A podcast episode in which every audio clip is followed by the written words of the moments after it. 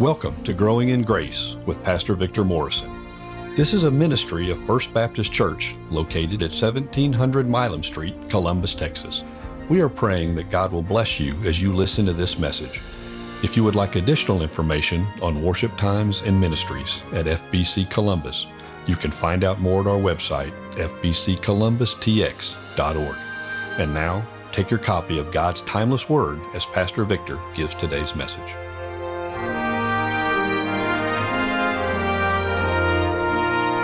Welcome to Growing in Grace. You know, the last words that we hear in Scripture from the Apostle Peter are these from 2 Peter chapter 3, verse 18. The very last verse says, But grow in the grace and knowledge of our Lord and Savior Jesus Christ. To him be the glory, both now and to the day of eternity. Amen. That's what we're all about here at Growing in Grace. We want to try to give you things from Scripture that will help boost you in your uh, personal walk with the Lord and growing in grace. So, anyway, welcome back. I want to uh, speak today from uh, Psalm 56. Psalm 56, if you have a copy of the scriptures, uh, please turn there. If you're driving, then just uh, listen closely. I'm about to read it. But uh, Psalm 56 uh, the I want to read the inscription. I don't always do this, but there's an inscription above Psalm 56 that says this to the choir master, according to the dove on far off terebinths, a Michtam of David, when the Philistines seized him in Gath. And then I'm going to read the text. Be gracious to me, O God, for man tramples on me all day long. An attacker oppresses me. My enemies trample on me all day long, for many attack me proudly. When I am afraid, I put my trust in you. In God, whose word I praise, in God I trust. I shall not be afraid. What can flesh do to me? All day long they injure my cause. All their thoughts are against me for evil. They stir up strife. They lurk. They watch my steps as they have waited for my life. For their crime, will they escape? In wrath, cast down the peoples, O God. You have kept count of my tossings. Put my tears in your bottle. Are they not in your book? Then my enemies will turn back in the day when I call. This I know that God is for me. In God, whose word I praise, in the Lord, whose word I praise, in God I trust. I shall not be afraid. What can man do to me? I must perform my vows to you, O God. I will render thank offerings to you. For you have delivered my soul from death yes, my feet from falling, that I may walk before God in the light of life. You know, did you pick up on David saying to the Lord, In God I trust? That's the title of the message today. In God I trust. You know, we have it on our coins and on some of our currency, uh, these words, In God we trust. You know that the Secretary of Treasury uh, back in 1861, his name was Salmon Chase. When looking for a motto for the U.S. currency, he said this. He wrote it in a letter to James Pollock. He said, No nation can be strong except in the strength of God, or safe except in his defense. The trust of our people in God should be declared on our national coins. Wow, that was 1861. But what's even more staggering to consider is that Francis Scott Key, when he penned those famous words in the Star Spangled Banner in 1814, so we're going from 1861 all the way back to 1814. In that final stanza, he wrote these words, and this be our motto in God is our trust, and the Star Spangled Banner in triumph shall wave o'er the land of the free and the home of the brave. It's no wonder that in 1956, when President Eisenhower was in office, that they approved that being the uh, the motto. But here's the question I want to ask. Yes, it's the motto on our coins, but is it the motto of your life? Is that the way that you live? You know, this is the way that David lived. If you were to go to 1 Samuel 21, verses 10 through chapter 22, verse 1, you would find out that David was running from Saul. And you know what he did? He ran across the line and went into Philistine territory. And he went to a place called Gath. And that was mentioned in the inscription. Do you remember when it said, To the dove on far off terebinths, a Michtam of David, when the Philistines seized him in Gath? David goes across the line running from King Saul, who's after him, who had already thrown a spear at him. Have anyone ever thrown a spear at you? They haven't done that to me. I hope I hope I don't ever see that. But anyway, uh, he was definitely running, and he went across that line, and he went to Gath. Do you remember a guy named Goliath? David killed and defeated a man named Goliath, and he was from Gath. And so I'm not exactly sure why he picked Goliath's hometown to go to hide in as a refuge from King Saul, but he did. And it was a mistake. And that's where I want us to begin as we talk about this whole idea of in God I trust. You see, I think when we read the first words of this psalm, Psalm 56, verse 1, we read these words that David said back then He's in the jail in Gath. He is not sure what the Philistine king named Achish is going to do with him. So he cries out to God and he says, Be gracious to me, O God. I think he knew that he had gone too far. He had crossed the line. Perhaps he had stepped outside of God's will for his life. Maybe that's where you are these days. You know that there's things in your life you're outside of God's perfect plan and you're wondering, does he still love me? Well, I just want to say something from David's experience here from scripture that's uh, such an incredible authority for all of us. And that is, we may step outside of God's will, but we can never step outside of God's grace, outside of his mercy. I just find it so interesting that here's a guy who knows he's not where he should be, and he says, Be gracious to me, O God. Is that your default setting? You know, here he is uh, over there. He describes himself as this dove, uh, a, a dove all by itself in a far off terebinth tree. I couldn't help but think about Lonesome Dove for those of us that enjoy Western films. But here he is like a lonesome dove in a far off place, and he knows he's not where he should be. And he just cries out to God for mercy, for grace. Do you remember Peter, one of the disciples, whenever he uh, was standing afar off from the trial of the Lord Jesus Christ? It says that while they were interrogating Jesus, Peter was out there warming himself at a fire with those who were not of the faith those who were just standing around a fire on a cold night. They asked him, Weren't you one of them? He denied it. He denied Jesus three times. One time he even had to use some kind of cursing in order to convince them.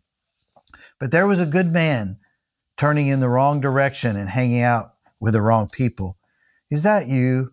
Are you alone? Do you feel alone in a failure?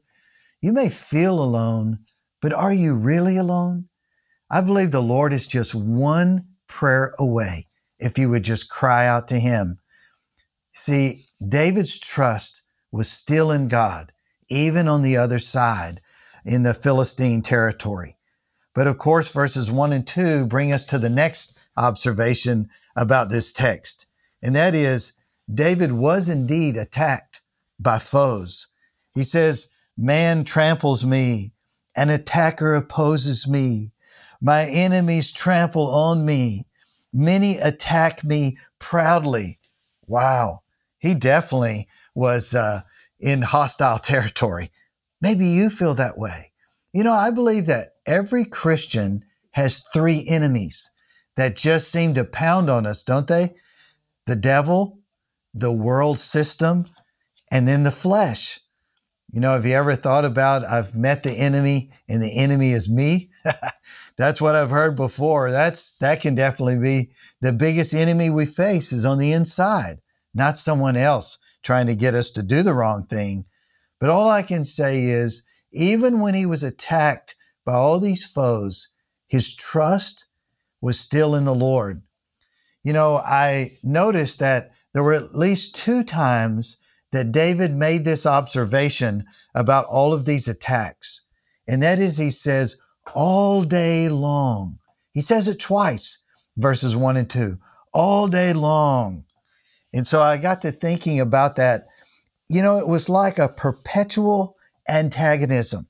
Perhaps if they could see into his jail cell, many of the people in Gath kept coming by and saying, You were the hero when you brought down Goliath but you're not the hero now. You're a zero. We're going to have your head, David. Can you imagine? You know, I believe that if we're under pressure for a prolonged period of time, if that doesn't let up, no one can take that. We grow weary. We experience fatigue. I believe the third observation, I would call it assailable due to fatigue. You know, whenever we're feeling good and we're rested and there are no other problems, all of life is good, man, the enemy may not be able to get through to get your, uh, push your buttons. But what about if you're tired and run down and you haven't made the time to spend a little extra time with the Lord? All I can say is that fatigue can set you up. There was a great prophet he was strong in the Lord. He trusted the Lord, just like David. But there was a great prophet in the Old Testament named Elijah. And oh, he experienced a great victory. But right after that victory, you know what happened to him? He became so run down and so tired that he says to the Lord, You know what, Lord? I've had it. I've had enough. Would you just take my life? You can read all about it in 1 Kings 19. Maybe you're feeling that way these days. Is there any way in your discretionary time that you can make some time just to rest, just to do something that will actually recharge you and refill you? I mean, continuous pressure is, is not good for anyone. All of us need a day of rest. And the Lord knew that. And that's why He designed us to have one day in seven that we can rest. I just encourage you, don't miss that point because that can definitely make uh, make it where you're not growing in faith or growing in grace, growing in the Lord like uh, the Lord has planned for you. But because they continued this over and over again, there's a fourth observation, a fourth point that I want to bring out. It's found in verses three and four. It may be a little hard to look at, but even though David was a mighty hero, he was a man of faith, a man of courage, at this point in verse 3 and 4, he was faced with fear. He didn't know how he was going to get out of that jail cell in Gath. And so I believe that fourthly, he was alarmed by fear. But the question is not, does fear knock at your door? There's probably going to come a time in your life when fear will knock at your door. But when it knocks, the question is, what do I do when I'm afraid? You see, David did something that he said, when I'm afraid, and then he says in the next sentence, I shall not be afraid. So, yes, there are going to be occasions that will shake us up and make us feel a temptation to be fearful. But we can overcome fear there are things happening right now, for example, in this country, in the United States, that uh, are happening in the banking world. And some are very concerned of what would happen. Some are fearful of the future. But I want to show you from these verses, verses 3 and 4, and it's repeated again in verses 10 and 11, how did David answer fear? He addressed it with faith. That's the fifth point that I want you to understand uh, today is addressing fear with faith. He said, I put my trust in you. In God, whose word I praise, in God I trust. What can flesh do to me? So it's like an example of what can happen in a life despite the circumstances. Remember, he's sitting in the slammer. Nothing's changed in his circumstances, but what can happen whenever fear is met with faith? There were two sources of David's unshakable faith. What helped him to be confident during this time in his life? I believe two things. One, the character or the person of God. Number two, the covenant or the promises that God had made to him. I believe those same two foundations of faith are repeated in verses 10 and 11. Let me read verse 3 and 4, followed by verse 10 and 11. I think you'll pick up on what I mean. When I'm afraid, I put my trust in you. So there's God, uh, there's David putting his trust in the Lord's character. Then he says, In God whose word I praise. So there's David putting his trust in the promises, the word of God, the covenant of God. He says, In God I trust. I shall not be afraid. What can flesh do to me? But then when he goes down to verses 10 and 11, it's like he reverses the order of those two. And he puts the word first, followed by the character of God second. In verse 10, he says, In God, whose word I praise, in the Lord, whose word I praise, in God I trust. I shall not be afraid. What can man do to me? It's like that was the strongest area of his life was his quiet trust in the Lord. Romans 10 17 says, faith comes by hearing and hearing by the word of God. How can you, how can I, how can we together have that kind of unshakable faith, no matter what's happening in our personal lives. You know what I think it is? We have to saturate ourselves in getting to know God. And we get to know God by staying in the Word. So I encourage you every day to spend some time of that day, sometime each and every day in the Word of God. You, it will strengthen your understanding of God's character and it will also help you understand all of the different uh, components to the covenant that God is making with us. For example, saying, I will never leave you nor forsake you. That's a wonderful part of his promise to us. But let's go to something else. Something stood out to me in verses five and six. And when I talk about faith, perhaps you have uh, this kind of understanding of faith. You see, David was not pretending. He did not have a pretending type of outlook. No, he faced reality. His eyes were wide open. He acknowledged the facts within his situation. There was something much more deeper than mere positive thinking. No, I think when I'm talking about faith, I'm talking about the kind of faith that actually acknowledges the facts, acknowledges the facts. You see, it's biblical trusting, the kind of trusting that is mentioned in Romans chapter 8, verses 31 to 39, where he says, you know, the Apostle Paul wrote under the inspiration of the Holy Spirit, even though I go through tribulation, even though I go through distresses, even though I go through persecution, even though I go through famine, even though I go through nakedness or danger. He says, No, in all these things, we, speaking of every believer in Christ, know in all these things we are more than conquerors through him who loved us. Isn't that great? I mean, nobody's pretending here. It's like even in the midst of difficult, hard, miserable times, The Lord is still helping us to have this trust in Him. You know, think about what David describes in verses five and six. He describes some who are, are telling lies about his goals. Some are magnifying his mistakes. They're trying to multiply the opposite opposition stacked up against him. You know, there's some who are spying on his steps, and there's some who are trying to unite to uh, say, okay, let's unite together to bring about his death. Let me read five and six again and listen for those kinds of facts. I mean, these are real life things. He says, all day long, they injure my cause. All their thoughts are against me for evil. They stir up strife. They lurk.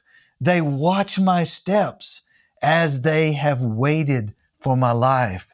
So there's no way that he was trying to pretend.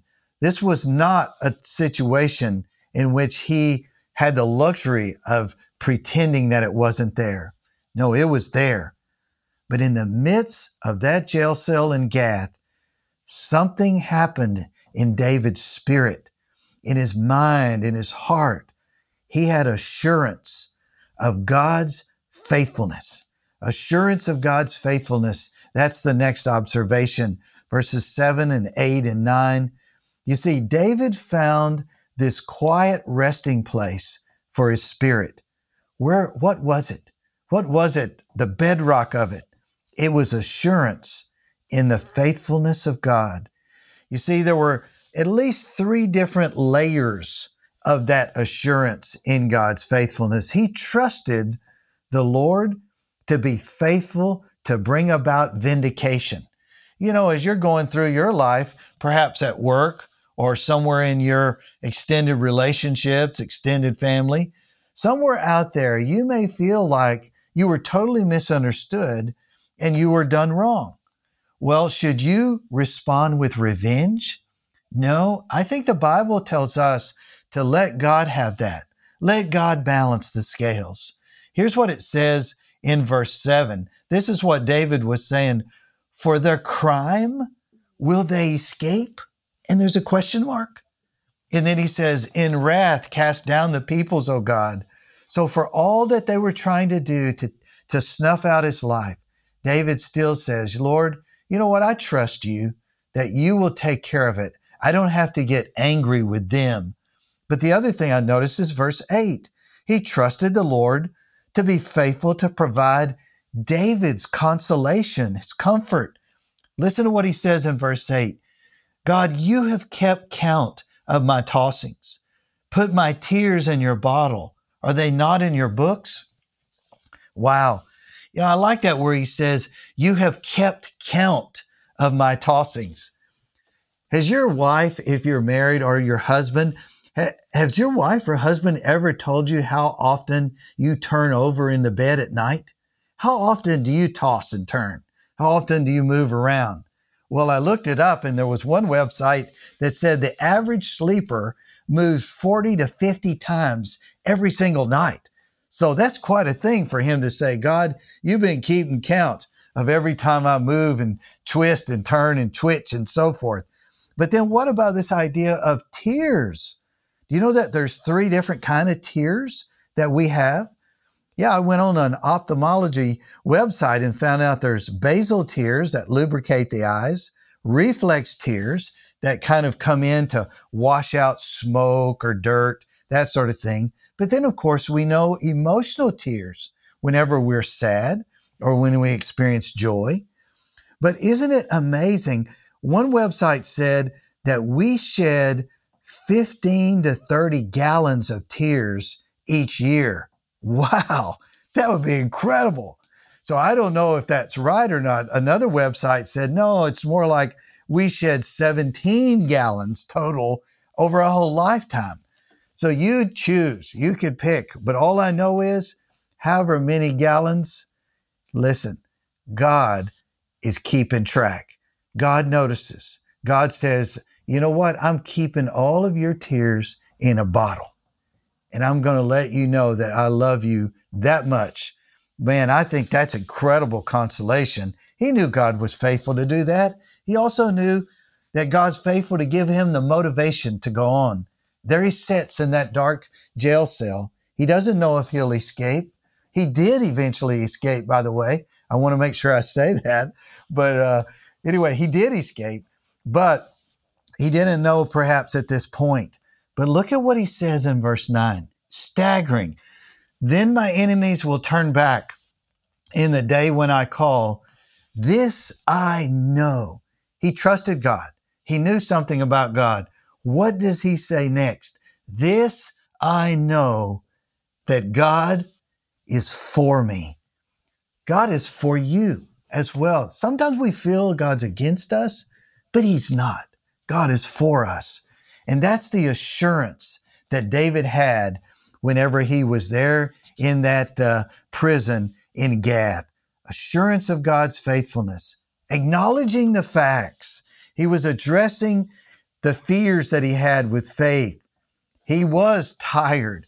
They were doing this all day long and it made him vulnerable. It made him assailable. He was attacked by these foes. He was alone. He was out of God's will, perhaps, over there in that uh, Philistine territory. But even though he was over there, he was able to call out to God for grace. And I can't help but notice verses 12 and 13 in conclusion. And that is, he had an anticipation about the future. I believe that's something we have to trust God with. We don't always know how it's going to turn out, right? He says in verse 12, I must perform my vows to God, to you, O God. I will render thank offerings to you. For you've delivered my soul from death, yes, my feet from falling, that I may walk before God in the light of life. Wow. I think he knew that death's not the last word for those that are following the Lord and walking with the Lord and know the Lord. He was able to thank God before he knew how this whole thing was going to turn out. Wow, I think that's such a wonderful psalm, this uh, Psalm 56. As a matter of fact, Psalm 34 is a companion psalm describing the same exact experience, only Psalm 56 was during the time he's in prison, whereas Psalm 34 was after. Maybe you'll want to read Psalm 34 to see what did he say after he got out of prison. Well, thank you so much for hanging with me. I pray that God will bless your personal trust in the Lord, regardless of what you're going through. Let me just pray for us real quick, okay? Lord, thank you so much for my friends. I pray that you give them a good day today. Uh, Lord, I know that sometimes we go through hard circumstances. Sometimes, oh Lord, it's not a, a very comfortable situation or convenient situation that we're in. But I do believe that we can still trust you no matter where we are, no matter how dark it is, no matter how uncomfortable it is. So please, oh Lord, help my friends to grow in knowing who you are and to grow in their personal trust in you. In Jesus' name I pray. Amen. Well, thank you so much for being with us at Growing in Grace. I hope you will be with us again. You have a great day. God bless. This is a ministry of First Baptist Church located at 1700 Milam Street, Columbus, Texas.